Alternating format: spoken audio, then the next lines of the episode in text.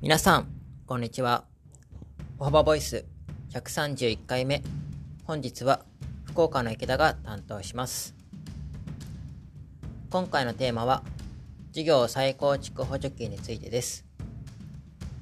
事業再構築補助金とは、コロナの影響で事業が成り立たなくなった方が、新しい事業を始める資金を国が補助してくれる制度です。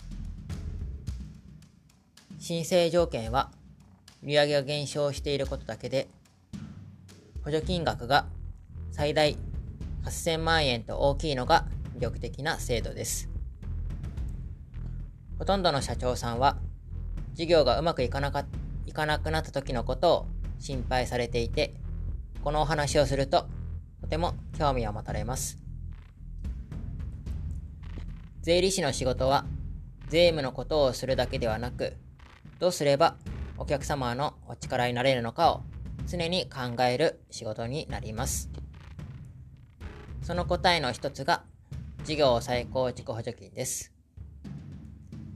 最近はコロナが長引いた影響で、えー、事業が厳しくなっている会社が増えてきています。